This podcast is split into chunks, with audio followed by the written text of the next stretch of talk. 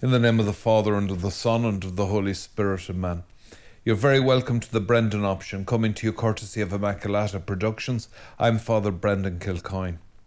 If you like our work, would you hit the subscribe button? It won't cost you anything, no formalities. Just hit the button. If you can afford a few quid, please send us something via Patreon or PayPal. Um, keep us in the prayers and keep the constructive comments coming, which also, by the way, help with the algorithm. Thanks for all of that, or any of it.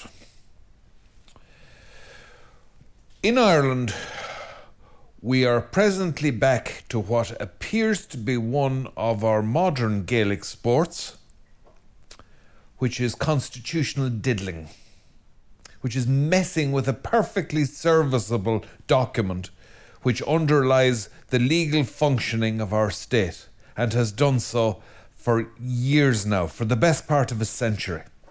But modern Ireland uh, simply cannot seem to resist the temptation to indulge in a little uh, legal botox, in a little uh, constitutional surgery.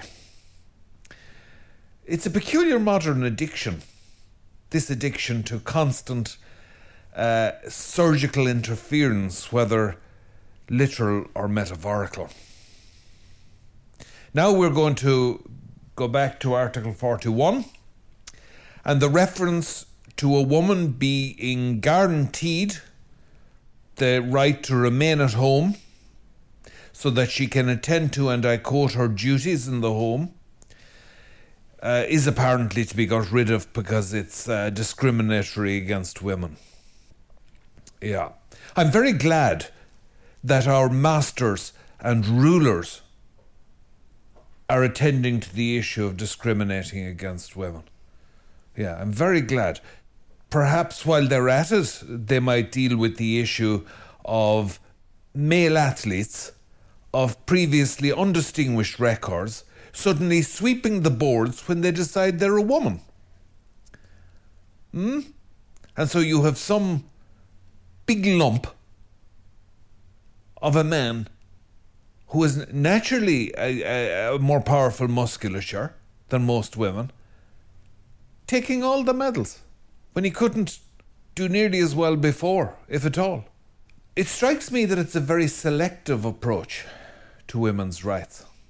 I wonder what Germaine Greer or Camille Paglia, those giants of the feminist movement, both of them I understand since cancelled by the fanatics of the of the of the woke religion, the pseudo religion, the para religion that has come in like a dry wind off the desert.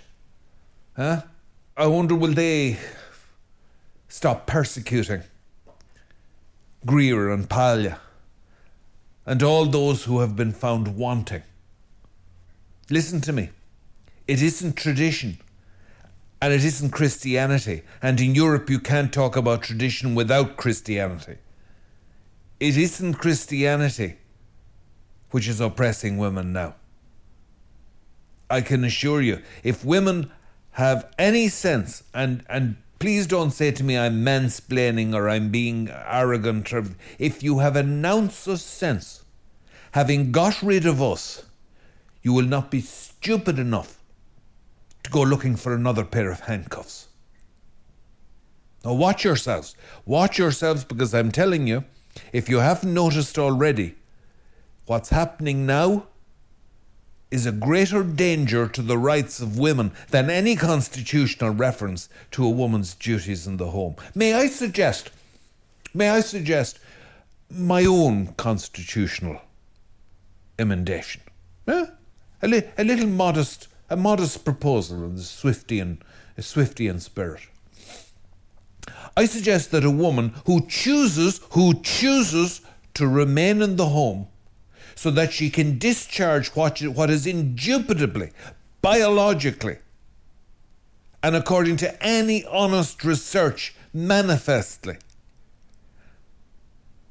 a set of, of contributions that she is incomparably advantaged to, to, to make. an incredible service to the state and to society by actually supervising the raising of her children. I would suggest that such a woman should have an identity card. And that card would allow her to jump queues for the cinema and the theatre and in sales. It should furthermore entitle her to the best seat. She should have a uniform, like those Russian generals or the Marines, with medals and service ribbons.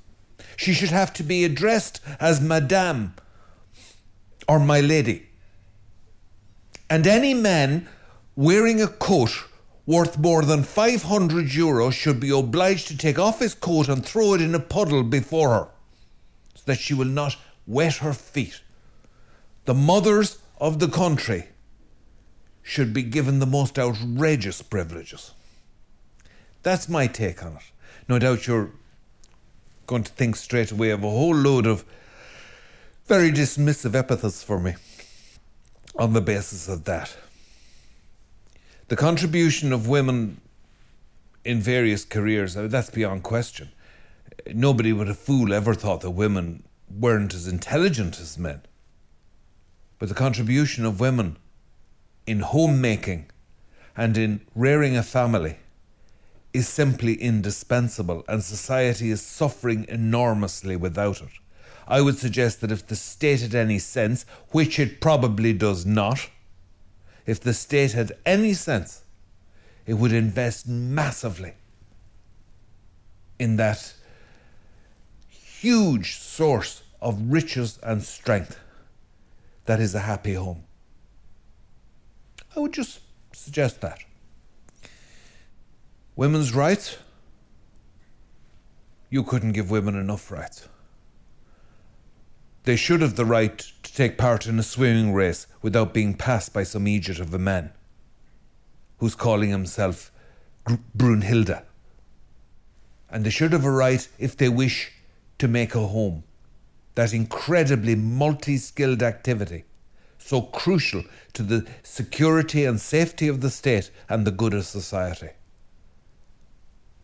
And to raise children and give them a sense of security and a sense of being loved that only a woman can give. But then, I'm just a stupid little priest who listens to me. By all means, let's change the Constitution. Let's change the Constitution and uh, take out this reference to women. Let's take out all references to women. Because after all, if things keep going as they are, we won't know what a woman is. Be well. In the name of the Father, and the Son, and the Holy Spirit. Amen.